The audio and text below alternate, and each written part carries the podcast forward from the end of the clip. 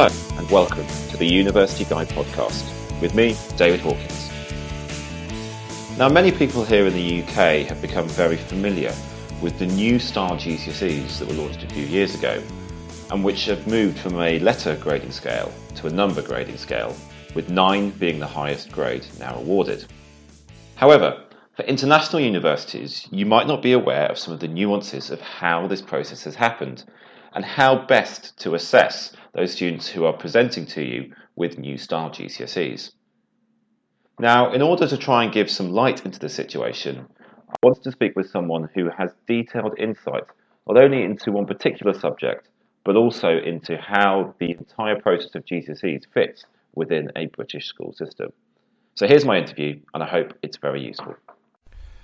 Okay, so we're going to delve now into this issue of the new GCSEs. Uh, my guest on the line is uh, an expert in these areas. Uh, Andy, thank you so much. My pleasure. Nice to see you. Great. So, Andy, do you mind sort of introducing yourself more formally and also um, talk about your role and, and, how you are involved in these new GCSEs? Absolutely. So, uh, my name's Dr. Andy Kemp. I'm head of Wells Cathedral Senior School. So, I look after the senior section of the school, so that's for students 11 to 18. Um, I came up through the academic side of, of the industry, so I, I was previously a director of studies. Uh, so the academic side is kind of very much my bread and butter. Uh, and we have about 100 students a year going through GCSEs at the school. Um, Wells is an unusual school in that we have a proportion of students who take music very seriously, and we offer a kind of pre-conservatoire uh, level music course, but about occupies about a third of our students.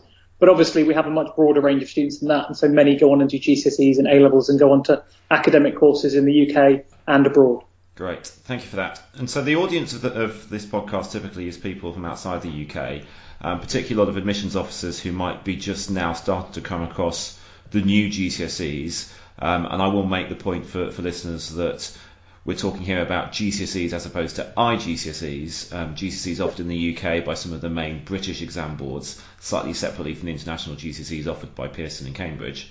Um, so, Andy, f- from your point of view, how are these new GCSEs different to the old ones?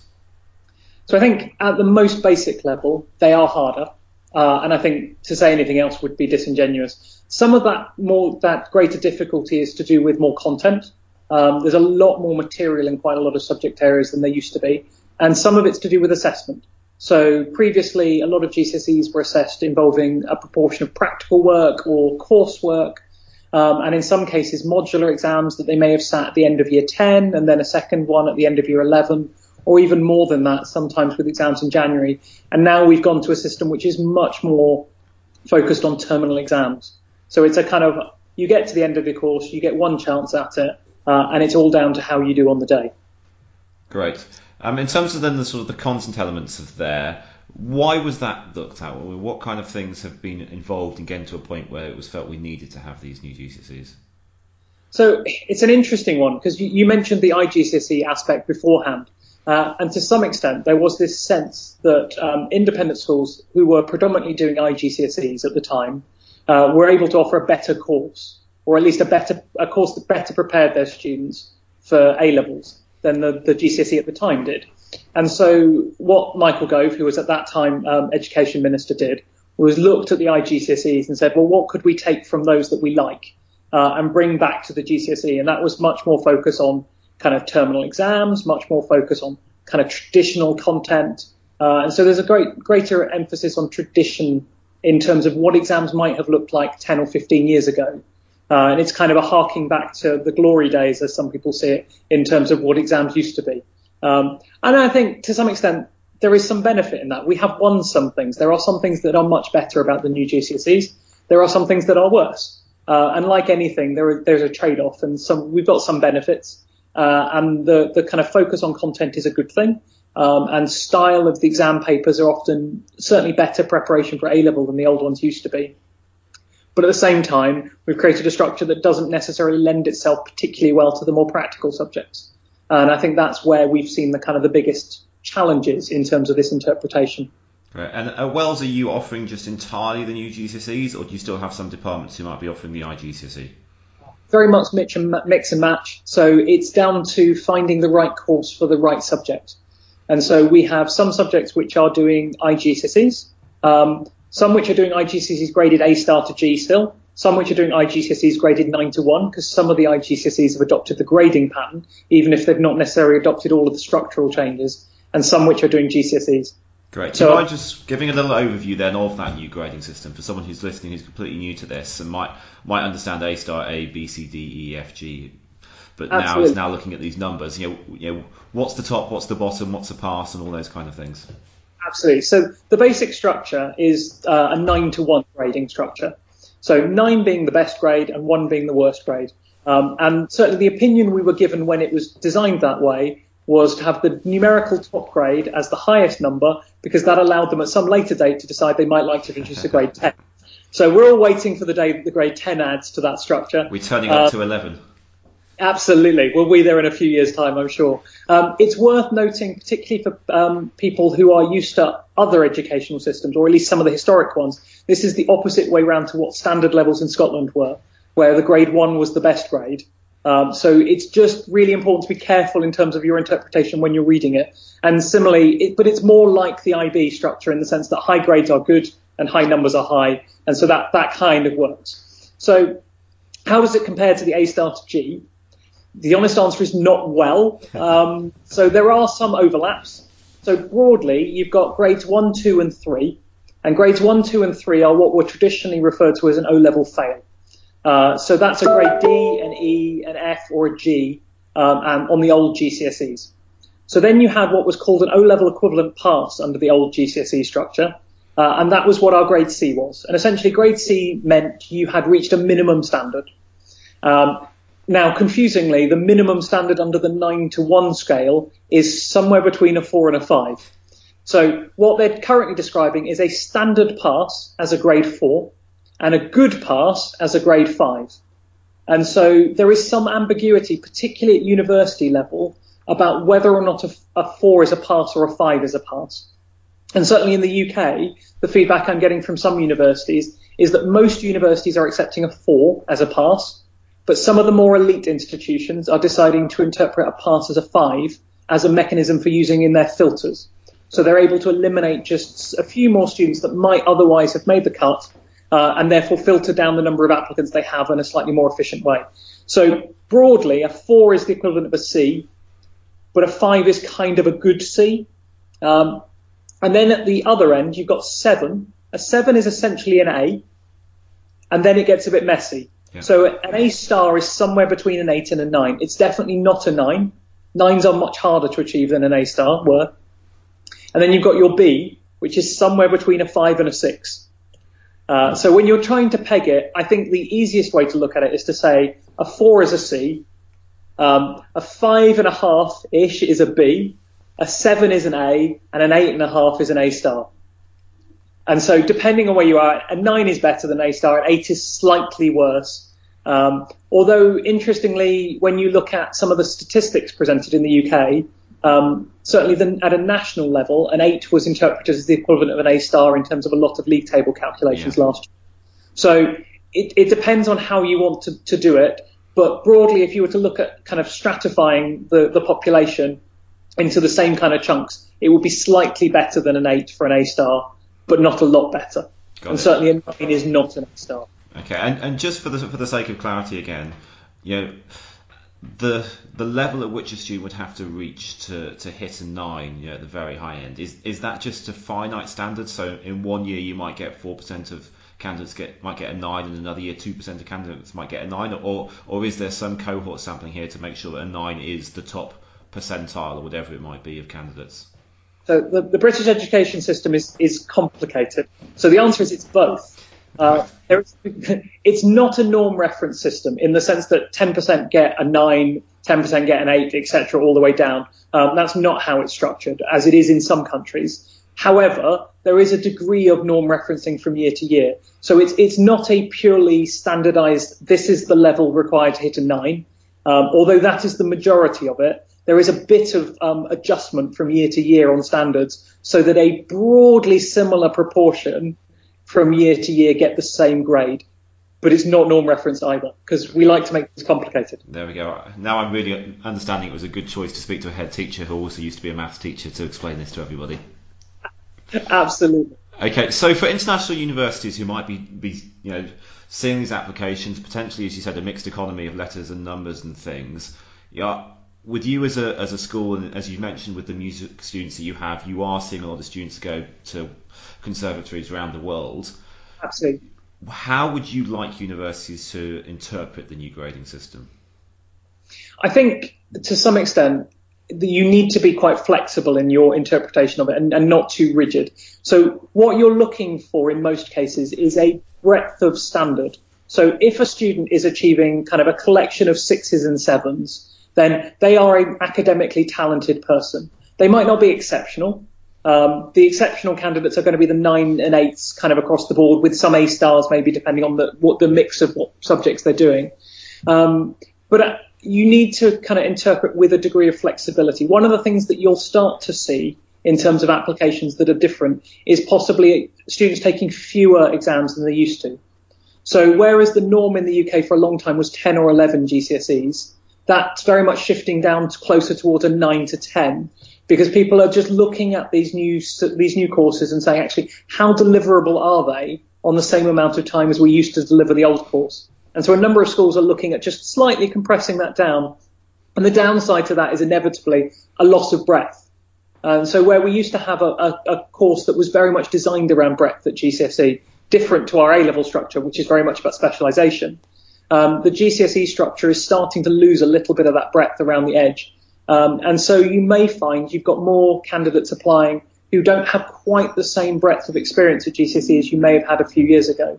And so they're relying upon that kind of broad experience to mean that they're still capable of coping with the, the courses that they're engaging with, but possibly not in quite the same way.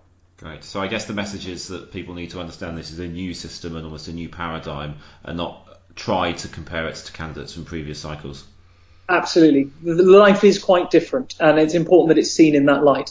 Great. And so a question in terms of then about the particular subjects, and you and I, when we were colleagues working in the same school, yeah. would constantly hit the issue of you know my line of work being the, the university advising and your line of work being being maths. That actually yeah. students who'd achieved very well at maths GCSE could suddenly come a cropper with the leap to, to A level. And I know in the new maths that actually a more rigorous maths GCSE is, is overcoming some of that those problems. Are there any su- subjects in particular where it would be good for an admissions officer at university to know that the new GCSE is significantly different to the old one? So I think that probably the biggest difference is in the arts. So if you take uh, subjects like art and drama and music and th- that kind of gamut of subjects, uh, there's a much greater emphasis on the written components in those courses than there used to be, uh, and therefore less practical assessment than there used to be. Um, now, in some ways, that's good preparation for A level because the A levels in those subjects have always involved a greater degree of academic rigor in terms of the technical knowledge. Um, but it does mean that those students who are more practically inclined, and, and I have a number of those students at my school, who are very talented musical practitioners, but sometimes find the technical aspects of music quite challenging. These courses don't recognize their ability in the same way that they used to. And so a very talented musician who can play at a very high level, um, but finds the theory hard, is likely to get a lower grade now in this structure than they used to get two or three years ago. So it might be that a very talented um, player might now get a B or a C grade at GCSE potentially. So in our new structure, those kind of sevens, sixes, and fives. Um, whereas previously they might have got a nine or an eight because their performing carried a greater weight in that old structure. And the same will be true in drama, particularly where the ability to perform as, an, as a wonderful kind of actor isn't recognized to the same extent in the grade that they'll achieve. They're expected to perform at a higher level technically than they were before. And so those aspects have certainly changed a bit. I think the other one where you'll see quite a lot of change is um, within the sciences. So the sciences, because of the significantly larger amount of content in the new science courses, there are a number of schools, ourselves included, who are putting more and more students through what's called the double award course rather than through the separate sciences. So that means that rather than getting a GCSE in physics and a GCSE in chemistry and a GCSE in biology, they now come out with a GCSE in science. But they technically come out with two GCSEs in science, both graded separately, but it doesn't tell you where the breakdown between the chemistry, the physics, and the biology bits are. Yeah. Um, and within the double award particularly, one of the things that we've seen is that there's a lot more breadth of science, but a lot less depth. And so unless a student has done separate sciences, they're likely to find the step from GCSE to A level significantly harder than they did a few years ago because there's just that le- lack of depth in the GCSE subjects, uh, whilst there's a greater interest in the breadth of experience of science. So those are the two areas I think where you'll see the biggest difference. Um, across the board, there is more content. Um, the English literature course is much harder than it used to be. Uh, they now have to study a pre 20th century um, non-fiction text. So it's not only that they have to study more text, but some of these texts are quite technical and quite unusual. Um, and so there, there's a degree of kind of skill now expected for a lot of these GCSEs that just means that they're just much harder. Um, and I think what we're starting to see, although it's quite early, is that that means that in some cases the grade boundaries are lower than they used to be. So while students nece- might be getting the similar kind of grade pattern in some places, the actual skill level might not be quite the same in terms of the percentage on the exams. Got so there's, there's a bit of nuance here um, that means it's very hard for somebody even living inside the system to understand exactly what's going on, let alone somebody who's looking at it from the outside and is not used to what we're all up to. Quite well. I mean, I, think that grade boundaries issue that you've touched on there is one that we should probably explain a little bit for again for someone who's coming in new to this. Um, and, and I, I, think I, I, still pretend I live inside the system, but Andy knows it's been a while since I actually taught a subject, um, however well I, I ever did. Um, but for those who might be new to that idea, Andy, would you mind just explaining actually what you mean when you talk about a grade boundary and how maybe the raw marks a student is gaining, as you were saying in, in their music exams or science exams, is translating to, to that grade? Yeah, absolutely. So this comes back to that that suggestion of uh, we were talking about earlier to do with criterion referencing versus norm referencing. So whether or not there's a standard that you must meet to reach a grade, or whether or not it's based upon the percentage of the cohort getting a particular grade. And as I said, it's, it's not either. It's kind of a bit of both in a mishmash. And that means that every year, what they do is they set the exam paper and they set what they think are provisional uh, grade boundaries. So that means that if you achieved, say, 30% in this exam, you might get a grade 4. If you achieve 40%, you might get a grade 5. And they'll have some rough idea of the level of difficulty of the paper.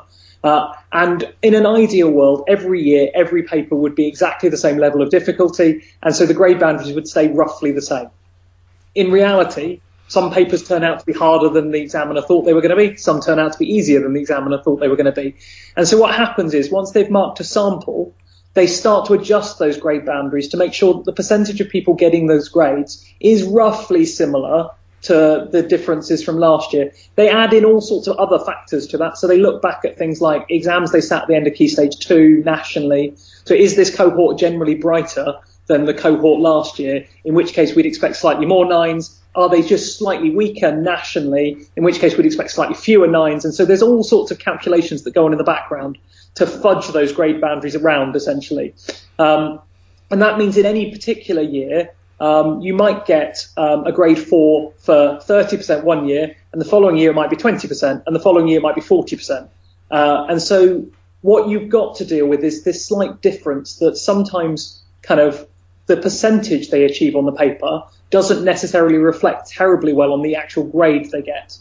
Um, and that means that we've got these shuffling between kind of raw marks that they achieve on the paper and a grade can have this kind of slightly nuancy floating difference year to year um, between exactly what one means. That because it, and it comes down to that whole catalogue of factors between their ability as a national cohort, the difficulty all of those things have to be merged back together again to get some idea of the exact grade boundary. In its most extreme, if you go back, um, it was about 10 years ago, the C grade boundary on the GCSE higher level maths paper um, was notorious because it shuffled around a bit, and one year it got as low as 18%.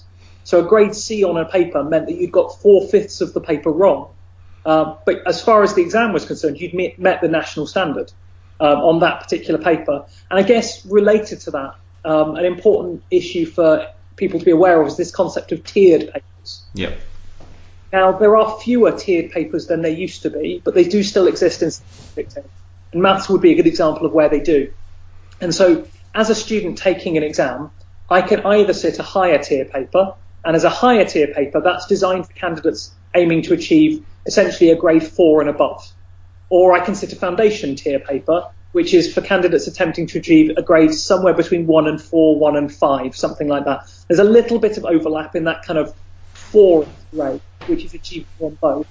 Um, so if I take a foundation paper, the grade 4 boundary might be something like 80%. And if I take a higher paper, the grade 4 boundary is likely to be about 24%. And so they're radically different experiences. Um, and that means that the teaching experience that that young person might have had may be radically different as well. Because if I'm teaching a foundation class, I'm probably only going to cover about half the material, but I'm going to try and cover it in a way that means that they get really secure with it. Whereas I'm teaching a higher level class, I'm going to cover a lot more material, but I'm probably not going to expect them to be quite so secure in their understanding of all of that knowledge because the grade boundaries are much lower on that paper to achieve the same grade. Yeah, uh, I mean that's a, I think a question actually that I'm glad you covered because it does come up. I get asked um, by a lot of university admissions officers.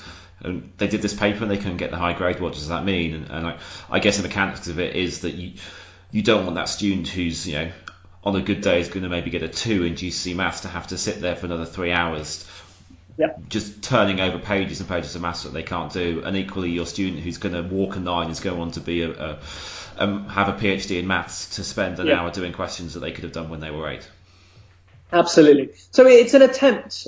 In, in one level, it kind of harks back to the, the very old structures in the UK of the difference between GCEs, uh, sorry, CSEs and O levels, where the higher tier was essentially the O level equivalent, and the CSE was essentially um, the the foundation tier. So you've got foundation and uh, CSE, and then you've got this kind of higher tier, which is your equivalent of an O level equivalent. So we, we've kind of changed our examination structure over the years, but we never really change it that much. We always kind of keep kind of vestiges of our previous structures to try and keep them running in a kind of so that there is at least the ability to look back and say, actually now, um, now an eight at um, on our new GCSE structure is still somehow the equivalent of an O level pass that you might have got 30 years ago. Yeah. Uh, so there is some commonality, whilst actually almost everything has changed somewhere in between. Okay, and the one thing that never changes is that anyone working in British education loves a good acronym. Absolutely, we have a lot of them. I've what half of them mean myself. Fantastic, Andy. I'm really grateful for your time here. I knew you'd be able to give a very cogent overview of this. Um, for anyone who, who wants to follow Andy on Twitter, he's a really interesting thinker about education that always posts some, some really fascinating blogs that make me think about the way schools schools work. So, so Andy, where can people find you on Twitter? So on Twitter at Andy, Andy Kemp, so A N D Y K E M P. Fantastic. And I'd love to hear from you. Great stuff. Andy, thanks so much for your time. Um, it's been really great. My pleasure. My huge thanks to Andy for his time and his insights.